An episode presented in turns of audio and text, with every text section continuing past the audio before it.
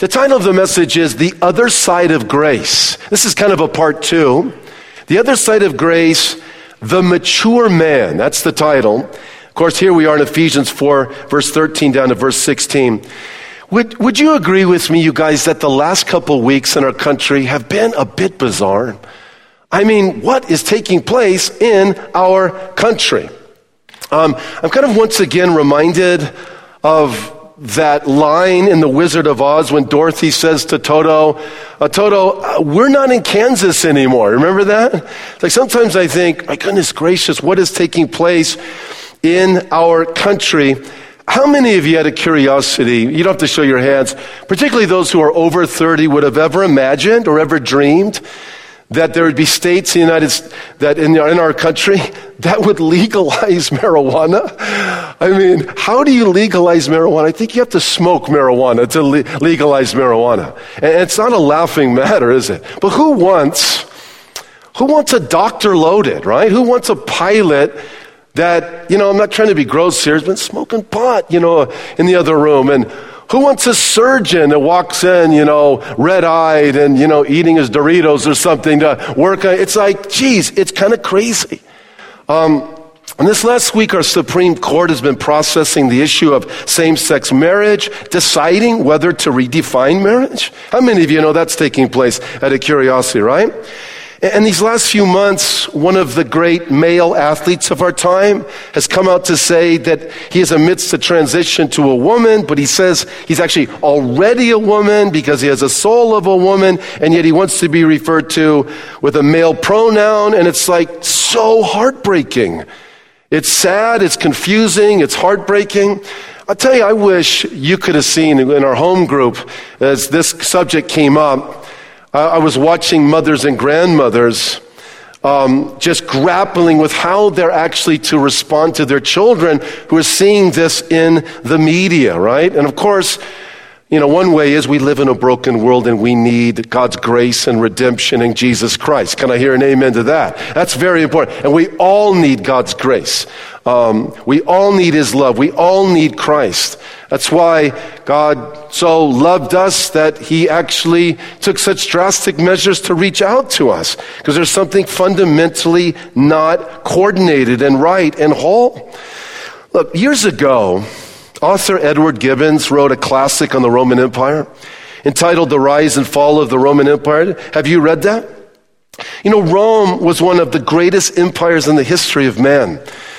And the interesting thing about the Rome was that Rome was never conquered from without. It just kind of like imploded, died from within. And Gibbon cited five reasons for Rome's fall. Number one, rapid increase of divorce and the undermining of the dignity and sanctity of the home, which is the basis of human society. And the point is, look, if you want to know where a nation's going to be headed or a society or a generation, just look at the home, which tells us Okay, this is my opinion.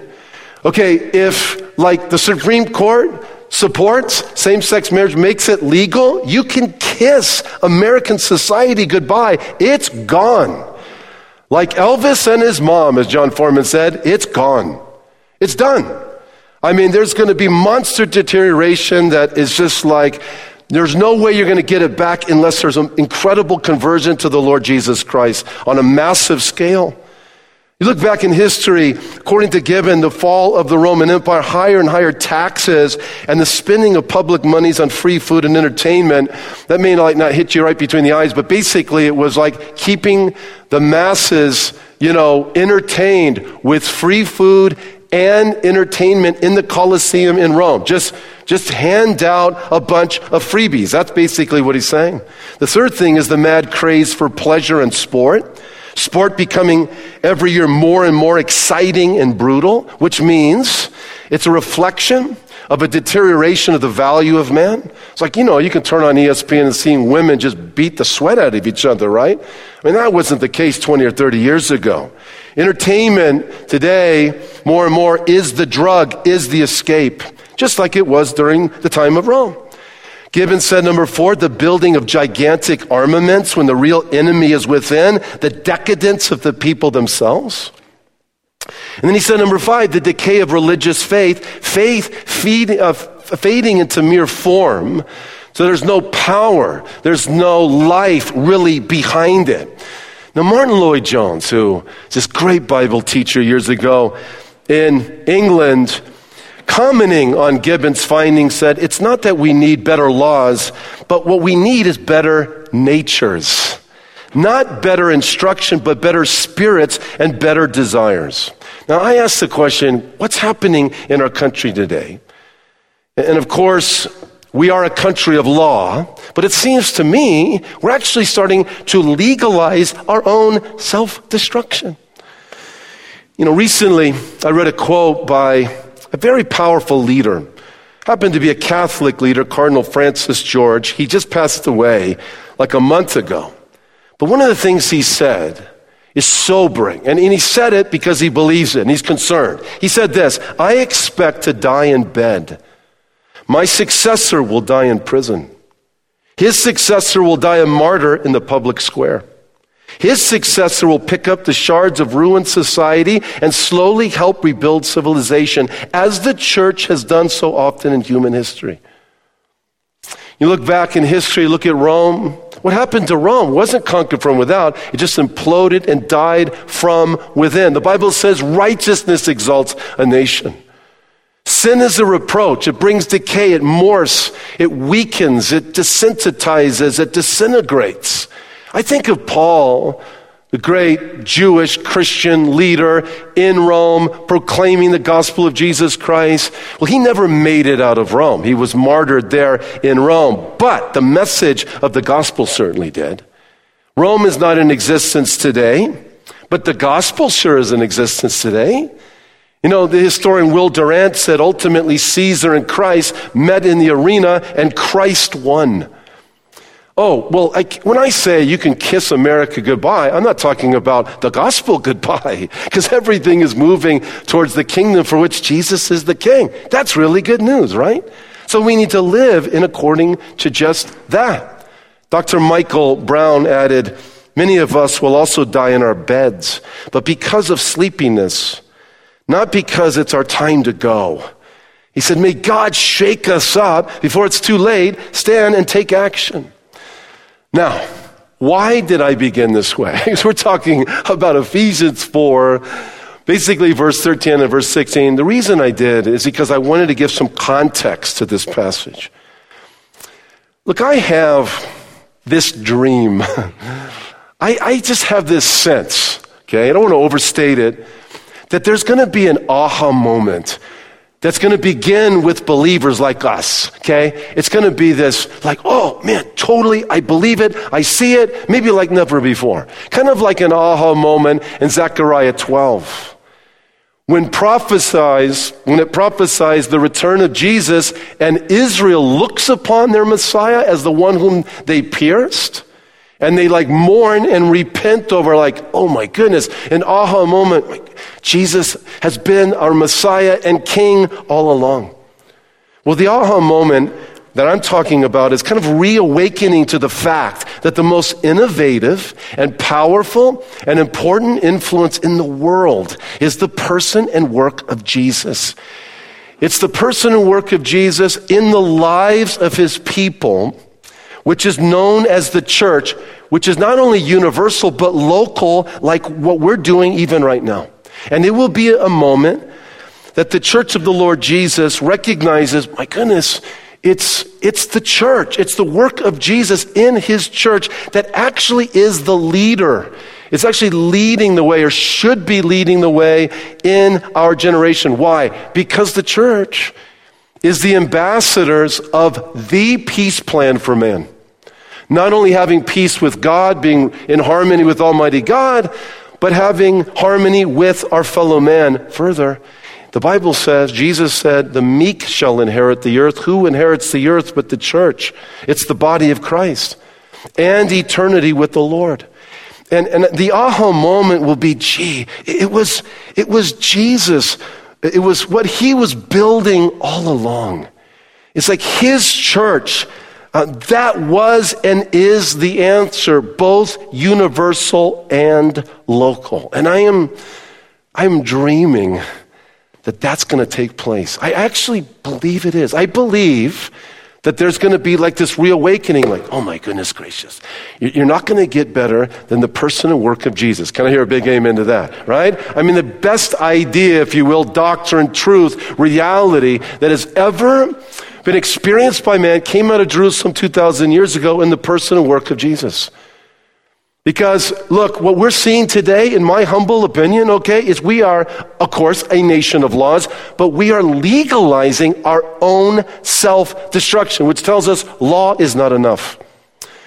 And this means then, and, and leads us to the other side of grace. You say, what do you mean by that? If you go back, please look with me in Ephesians 2, verse 8. Paul inspired by the Holy Spirit,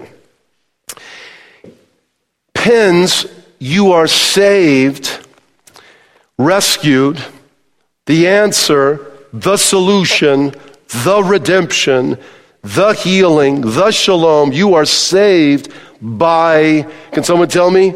Grace. That's a gift. It could be said purchased by Jesus on the cross 2,000 years ago. You could break it in acronym form God's riches at Christ's expense. You are saved by grace through faith. You're not saved by faith, you're saved by grace through faith. Faith is the conduit by which I receive the gift. Look up here for a second, watch, because we talked about this last week two sides of grace. This is very important, okay? So, one side is the grace that brings me into a beautiful relationship with the Almighty, the Heavenly Father. There's not a greater Papa than the Heavenly Father.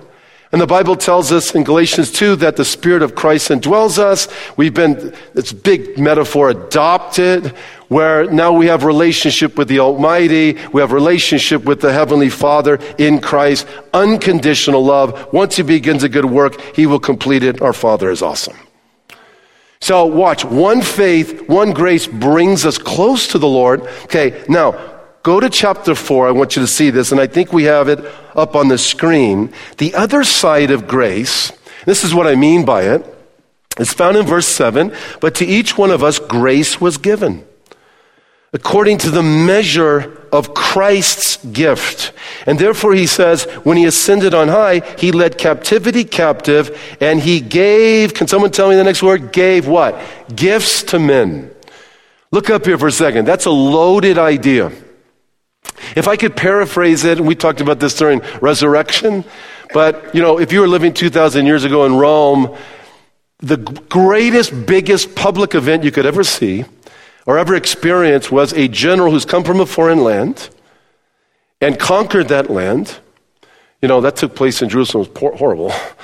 You know, Titus and his, and his, and his soldiers you know, what's a, I don't even think about it right now, but, you know, conquered a piece of real estate, got the treasures and the people and stuff, and you're marching into Rome, you've brought in the empire. Rome is more wealthy than ever. You're distributing the wealth and the gifts to the soldiers, and you're distributing the wealth and the gifts of conquering this land to, to the country from which you come and in which you are a part of, okay? Now, Speaking this in general terms, the idea here is that when Jesus gave his life on the cross, was buried, resurrected, I mean, he, he conquered the greatest enemies that we face, which is sin, deterioration, disintegration, death, separation from God. He conquered it all. Can I hear an amen to that? Right? So it's like, you know, it's not a perfect metaphor, but he's like, he's marching, he's conquered all of these things which totally enslaved us and brought us down. Okay, at the same time, now what he's distributing is love and forgiveness and redemption, the penicillin needed in the world. Uh, what he's distributing is like real intimacy with Almighty God in Christ, having relationship with the Father and Jesus. And he's distributing these charismatas. He's distributing endowments to every single Christian to then turn around and be a blessing to others, to strengthen the church, to not only be a blessing to one another, but to impact a generation. How many of you are tracking with that right there, all right? So, the other side is that God has gifted every Christian to make a contribution to the church family. And the process of which actually matures the believer who makes the contribution and strengthens the receiver of the gift, strengthens the receiver of the gift, that believer, which means then that every Christian plays a role in the growth of the church. How important then that we're really strong on both sides of grace, because if we're not, we will not grow as God has intended us to grow. I mean, the church then would not be what God has intended it to be, and the world is not going to be impacted as God intended. And, and I really believe, and I'm praying for it, that there's going to be like this aha moment or moments or a season in all of our lives where we are reawakened to that. I, I really believe that. Not us only, but believers all over the place. And what this leads us to in one word, okay, and we're going to start looking at this, breaking down the passage. In one word, what this leads us to is the subject of maturity. What it means to grow as God intended. What it means to mature as God intended. Okay? So look at verse 12. Find that phrase to a perfect man. Do you see that there?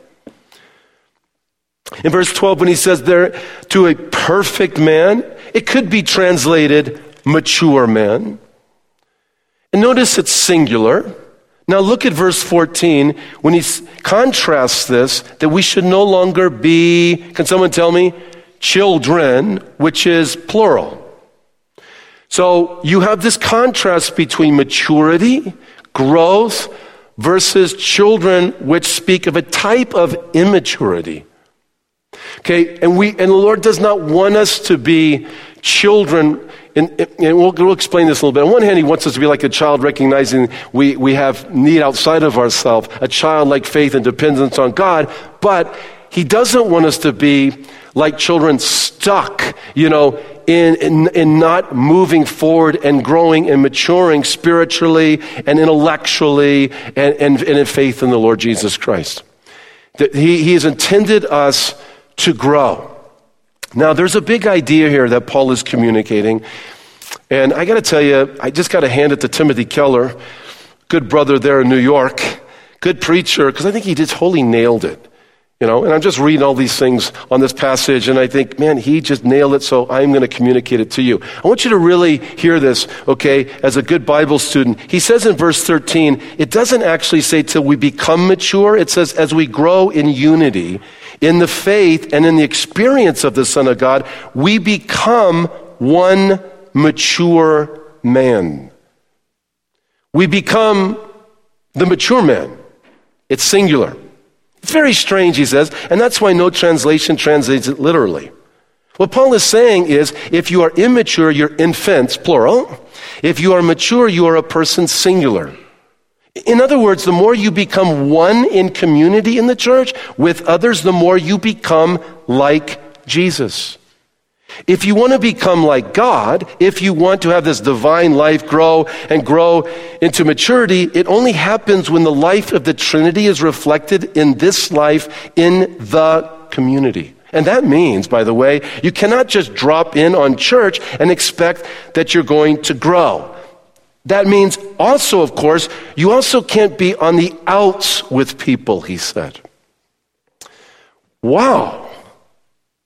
I mean, I mean, one of our objectives is, you know, when we are studying the Bible, we, we need to have a clear understanding of what the original intent of the passage is, right? So that requires study in the context, in the broader context of Scripture, and understanding what the words mean. And so there's this very interesting picture, mature man. And we're going to get to this a little bit later, but it's, it's a loaded idea.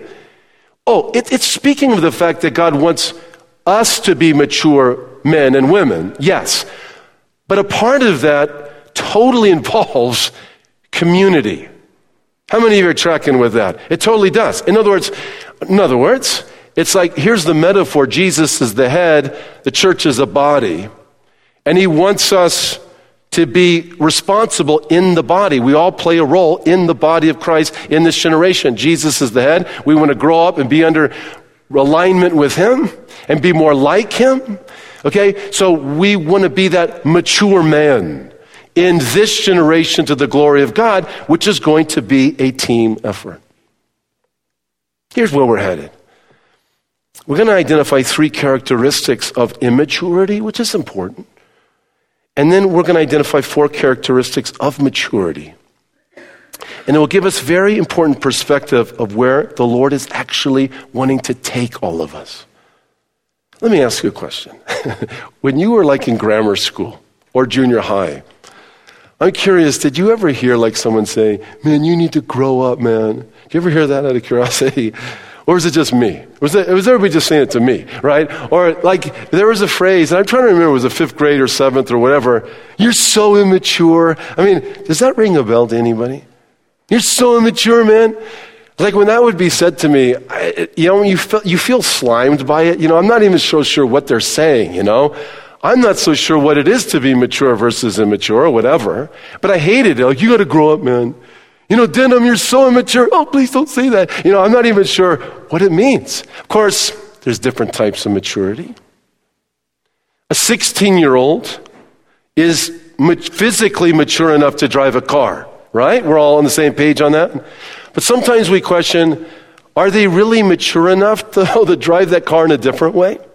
Do they understand the value of things, like the value of property and technology and even human life? Okay, because look, here's the thing. If I don't understand the value of things and the consequences of decisions, that's a sign of immaturity. And that's a bummer. Right? So you wouldn't want to give what is really expensive or high value or can impact other people to someone who's immature. And we've all been there, by the way, where we don't understand the value of things. I mean, how many 16 year olds have really bought their own car? You know what I'm, you know what I'm talking about there? They've never been through that process, so they just don't know what it really takes to get it, for the one thing. They're really not looking at, you know, their neighborhood like a young father would, seeing how he drives through the lens of the fact there could be a child in the road. I think we all agree with this, right? So, on one hand, there's physical maturity, but maybe not social or mental maturity. And, and one of the bummer things about someone who's not mature is, um, they don't get it that they don't get it. And that's one of the problems. So it's like you could try to explain the value and you could try to explain consequences of decisions and stuff. And generally, maturity is going to involve going through processes, being, you know, persevering and being steady through them and, you know, buying your own car or something, understanding the value of things and understanding the consequences of decisions. Aren't you glad you came this morning, you guys? I mean, this is a major, varied message, all right? But here's the reason I mention this is because every Christian at one time or another, and none of us are complete, none of us are totally mature. But certainly when we first came to Christ, the Bible identifies us as a babe in Christ. First Peter says we were born again, and the second chapter says, therefore, we're like newborn babies.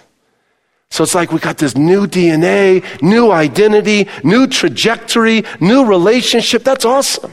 I got to tell you, I love new believers. And they're important to the church to see that new life. Can I hear a big amen to that? Right?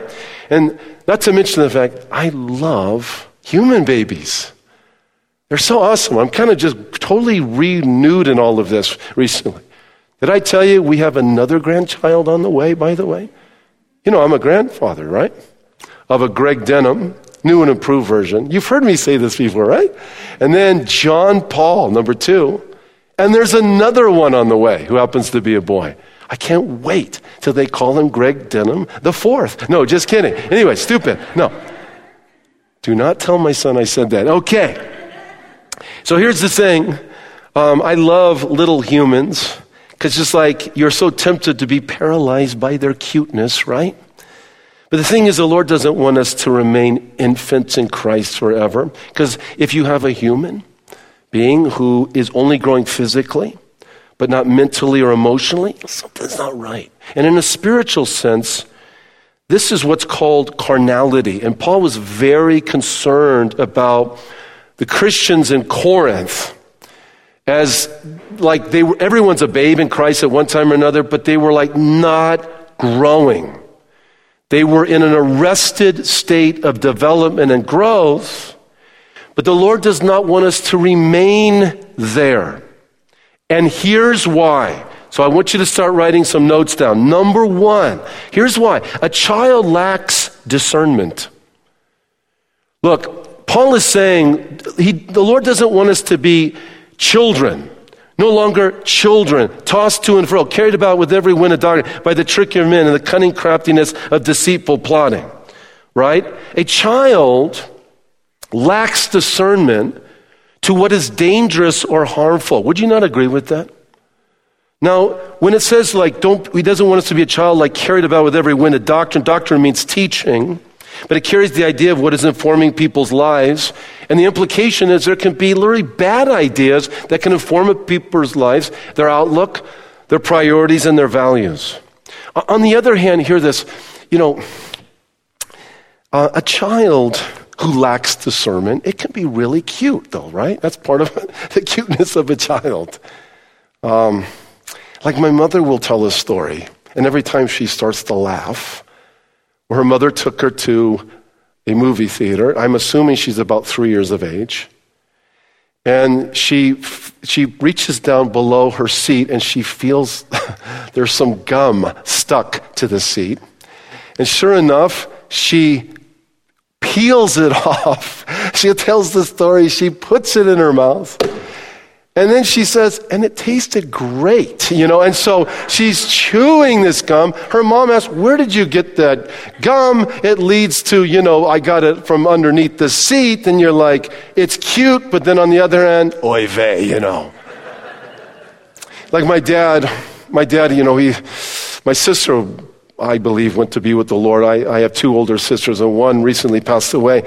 Uh, and one of the things my dad has, has been saying is, he's just having these visions and these memories of, you know, his girls, his babies. The first two were girls.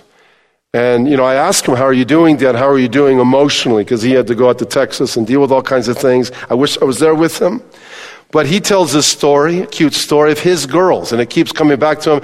You know, they're in the sand lot, and they have these pans, and they're making pies out of the sand. And then my sister Jenny, God love her, you know, he has it on film, you know, po- pokes her finger in the sand pie and then like goes right into her mouth, you know. So on one hand, it can be a real cute thing, right? But ultimately, of course, there are some very harmful realities, and the need for discernment is huge. George Barna has reported this is a big need in the church even today to have a Christian mind. Because he says a Christian mind has succumbed to a secular drift with a degree of weakness unmatched, he said, in Christian history. Barna says this Christians have increasingly been adopting spiritual views that come from Islam, Wicca, secular humanism, Eastern religions, and other sources. Look, as a young pastor, let me share something with you. You know, I was teaching in groups when I was 20 years of age. So, what do you know when you're 20? Of course, I thought I knew a lot, more than I really did. But I'm reading books and I'm reading biographies, I'm reading what other men and women have written, and I'm trying to learn things. Then, as by God's grace, you live as long as I have, you realize, man, those stories are true. I've actually not just read about them in the book, I could actually write about that story too, because I've experienced it. You don't even know kind of what I'm talking about, right? On one hand, you're thinking, oh, really, is that how life is? And people make those choices, and this what happens and stuff. And, you know, so I've, I mean, I've seen a lot. I've been a pastor here for 26 years, and prior to that, like four. So it's been most of my life, and I've seen a lot. And I've seen the need for discernment, and I've seen the only answer for that need is we need a new mind renewed by the Word of God. Just what we're doing right now. I mean, Jesus said to the Father, Father, sanctify them by thy truth. Thy word is truth. He said, If you continue in my word, you'll be my disciples. You'll know the truth. The truth shall set you free. I mean, that passage in 2 Timothy, which I mentioned earlier, chapter 3, verse 16 and 17, all scripture given by inspiration of God, such a killer statement. It's totally proper. Like the Tanakh in the New Testament, Genesis to Revelation, totally profitable to identify what is right, stay right, get right, transform your life to impact for Christ. It all is. I totally believe it. But here's the thing if a mind is not being renewed in the Word of God, we're very vulnerable. Look, I had a friend who attended here for years. And when he was telling me this, I was shocked. I was thought, I'm not sure I'm hearing him correctly. But he just said, Look, I, have just kind of come to the conclusion that I think as long as you're sincere in your belief, God will accept it. And I'm thinking, Am I hearing you correctly? And I did hear him correctly, and I tried to do something about it to help him. But see, that's not in principle getting out of the infant stage there. That's dangerous. Okay, children lack discernment. And the only way we're going to get a sense of discernment, like what we're going to let into our eyes and ears and in our lives that are going to form it, is the Word of God. Can I hear an amen to that? Hey, you ever get frustrated? You turn on PBS and they're, you know, talking about something theological or something about Christianity, and it is totally bogus. Have you ever had that experience? Like the lost gospels and all these different things that were written centuries after first century, have nothing to do with the New Testament. Or you go to, you know, see a movie like that movie Exodus. How many of you out of curiosity saw that? Yeah, I'm so sorry. Anyways, you know, it's like total fabrication. I mean, you, you would like it to be something accurate, but it isn't, you see. And what he's saying, Paul, is look, children lack discernment. Okay, we don't want to be up and down all over the place. There's a stability that God's word brings to our life. Second thing, a child is self centered. Remember a few weeks ago, we underscored in verse 2 that, like, the right application of the Christian faith is lowliness, or, or translated humility. And we learned that it's actually a term not even found in Latin or Greek vocabularies of Paul's day, and it was maybe even made up by Paul himself to try to identify what the love of Jesus Christ looks like. It, it, it speaks of an others orientedness that Jesus embodied. He lowered himself by becoming a man. He stepped down. He became low to the ground. Look up here for a second. So, in other words, what love looks like is the antithesis of being self centered, it's others oriented. And doggone it, I'm going to I'm going to stand in love and care and be empathetic and, and fight the good fight because it's worth it, because it is an end to, in itself. You love, why? Um, not to try to get something as like a consumer. Love is such an important virtue to be others oriented, to be empathetic, to, to, to care, to be merciful, to be just, because those things are right in and of themselves. And I'm just going to do it because it honors God and it's totally right. And, and the answer to self centeredness, which is such a deadly pit, you know, just always thinking about oneself, always feeding oneself, kind of feeds on itself, is not only a bummer for the individual, but it's a bummer for those who are around that individual. Because that person's always getting their feelings hurt or always feeling slighted or always thinking about others or thinking about them or treating them. And the answer to that is like the love of Jesus Christ in and through your life. Love rescues you from yourself. Can I hear an amen to that? It's so true. Someone who's mature recognizes that the world doesn't revolve around them. They're part of something bigger than themselves. They realize, you know, I'm going to get bumped a little bit here and bumped a little bit there, but it's like, okay. And it's just, it's not all about me. And, and I'm not going to be self centered. Number three, children lack steadiness and consistency. In verse 14, that we should no longer be children tossed to and fro. I mean, children are easily distracted. Okay, I mean, it was one of the keys, and actually, you know, we be out with our children at dinner which is not easy when they're young. And if one of them was having a difficult time in their seat or something like that, I would pick, I mean, I could see the thing brewing. I mean, you don't, here's the thing it's very difficult to reason with a two year old, you know what I mean? It's like, could you, could you talk with me right now? Could you, I mean, I think this is so reasonable. I mean, you got to be aware of other people. This does not work. So, anyways, what I would do is I would just distract them. Like, hey, look over there. You know, okay, there's a bird here. Or let's check out that piece of cake or something. I would just pick them up and move them onto another subject. That brought the best stability I could possibly find in the moment. But, but the idea is look, children are easily distracted, they, they lack a strong attention span. So it could be said that spiritual immaturity, please hear this, is like being convicted, which is a great thing. This is the right thing. I need to respond to it, but I don't allow it to transform my life. So there's, there's compartmentalization taking place. It's like I hear thing, oh, it's right on, but then maybe I walk out of here and it, and it doesn't go home with me as it should to impact and to heal and to touch and transform as God has prescribed. A child lacks steadiness and consistency. I mean, ask yourself Am I more humble or happier, more self controlled? And, and, do I have more inner peace than I did last year at this time? Because if the answer is no, let me encourage you in something. I want to encourage you that the life of God in you, the life of Christ is far greater than any car- carnality or arrested state of growth.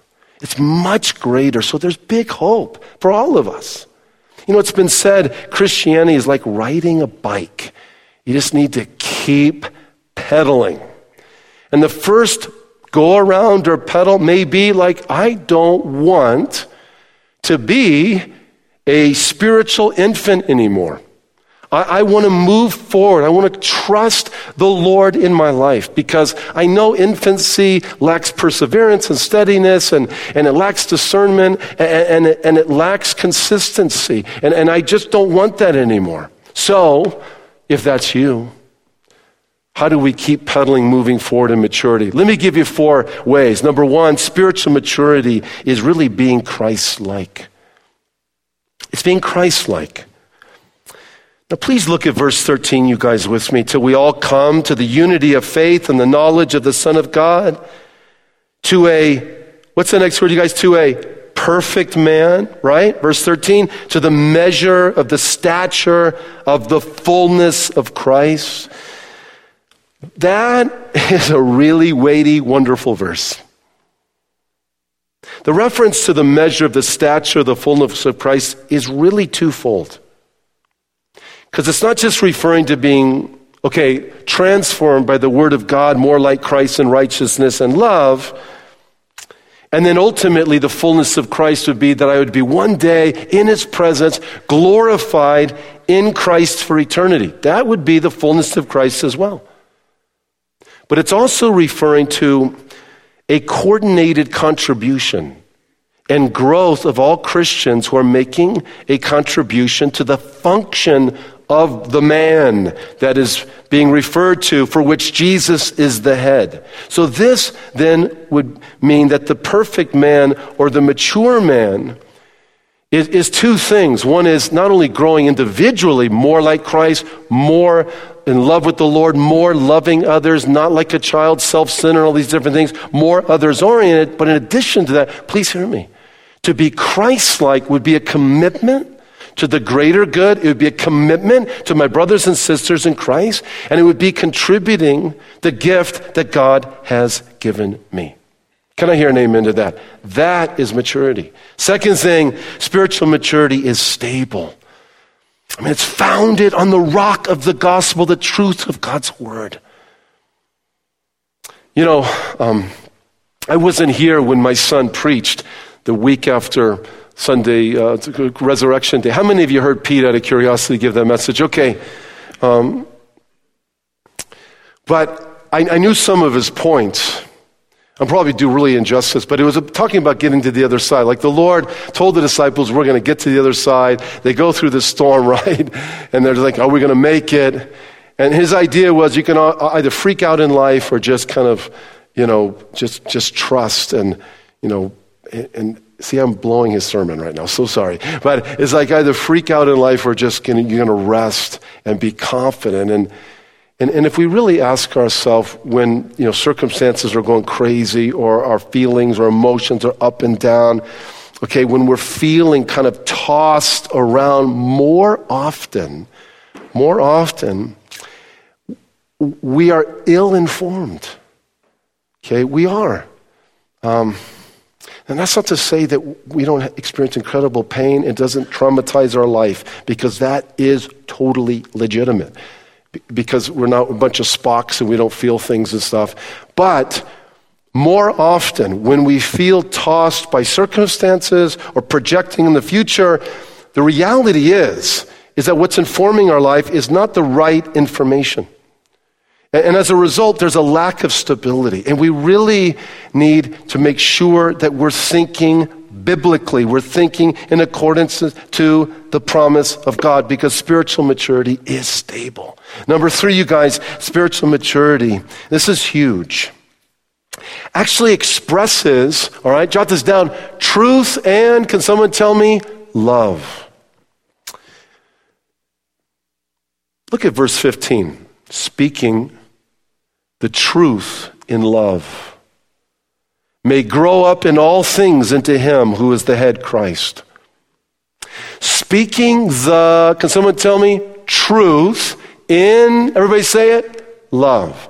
Speaking the truth in love. That's a dynamic duo that has to work hand in glove. If you take one of those out, if you have love without truth, it's deadly. If you have truth without love, it's deadly. They, they have to work hand in glove.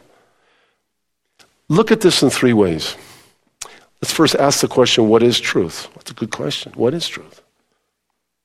I mean, I have no idea. We have no idea why we exist unless the one who made us reveals it to us, right? Jesus said, Father, sanctify them by thy truth. Thy word is truth.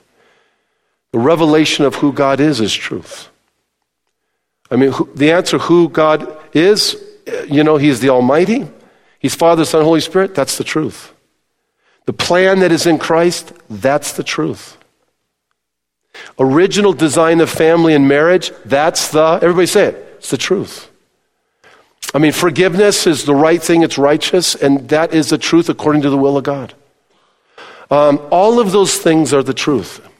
You know what's beautiful, you guys? Seriously, we are celebrating the truth this morning. And hopefully you feel loved by your, by your pastor, because I do love you. I mean, there's love here too. But I mean, which is like, man, this is the best thing for us, and there is compassion and encouragement that it's implemented in one's life. So, so what is truth? Um, thy word is truth. Who is God? His plan for man. Who one is outside of Christ? Who one is in Christ? God's original design for family, marriage, and the church. I mean, I mean, what is love? Love is protective. Love is nourishing. Love is selfless. Love is others oriented. Love influences in such a way that it's going to protect one's vital interests. Love is active for the sake that it's totally good, redemptive, and healing, and so forth. We think about it, what's happening in the church family at this time is you have both a combination of love and truth. Now, it, it, it is also a reality that we've all experienced in life. Because the basis of our relationship with God is totally a basis of truth and love. The fact that Jesus came and died in your place and my place, on one hand, well, that is a little insulting because it tells me that there are issues in my life that are more troubling that, than I often think. The fact that it took God Himself to die in my place. And thank God that He did. On the other hand, He knows everything about me. And He will never give up on me, and He'll never give up on you. And it's like if you're going through a difficult time a trial and you're thinking God's punishing you, there is no punishment in Christ. He took all the punishment of your sins already on the cross. Is the Father a perfect trainer? Yeah, He's going to get you from A to B and He's going to grow you more like the Lord. But every Christian in this room knows the balance between truth and love because that's the basis of our relationship with the Lord. Now, please hear me. The Lord wants this dynamic duo, this combo of truth and love expressed through your life. And here are some ideas, and we're almost done, okay? But here are some ideas that are going to shake up your thinking. But really listen to this. If the reality of truth or love are removed in combo. It's deadly because truth without love does not accomplish truth. Because the person who you're speaking to, if there's not a demonstration of compassion, I'm really concerned for your highest good and I want what's best for you. If they're not feeling that, they're going to harden their heart, they're not going to listen.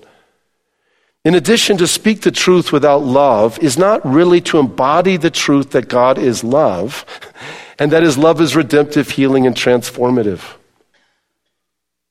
Love without truth does not accomplish love. Because love is really concerned for what is of one's highest good, what is best for the other person. Here's what helps me wrap my mind around all of this. If you really love someone, you will hate what undermines that person's highest good. But you will make a distinction between those undermining influences and the person themselves. So if I sat down with my son, you know, now they're grown, but I'd just say, okay, hey, Pete, I totally love you. Now, look, you got this decision or these influences. Like, I do not like these, but these are not really you. And I want you to be protected from these. And oh, God, I want to fight because I love you and protect you. But very frank, frank with you, the, the idea that love and hate are, are not a, a combo is not true. Because if you really love someone, you're going to hate what would undermine their highest good. Can I hear a big amen to that? But you're going to make a clear distinction between, like, the choice is not good. I'm concerned about it. Or that influence is ungodly for you or your family and for your legacy and stuff. You're going to, like, look, that's not your friend. Doggone it, we got to go after that. And how can I help you? Because I want you to make good choices and honor the Lord because this will pull you down. And understanding that I think helps us embody and communicate truth and love at the same time. And finally, let me just say spiritual maturity is, is cooperation in a local church family. Verse 16, from whom the whole body joined and knit together by what every joint supplies, according to the effective working by which every part does its share, causes growth of the body for the edifying of itself in, can someone tell me? Love.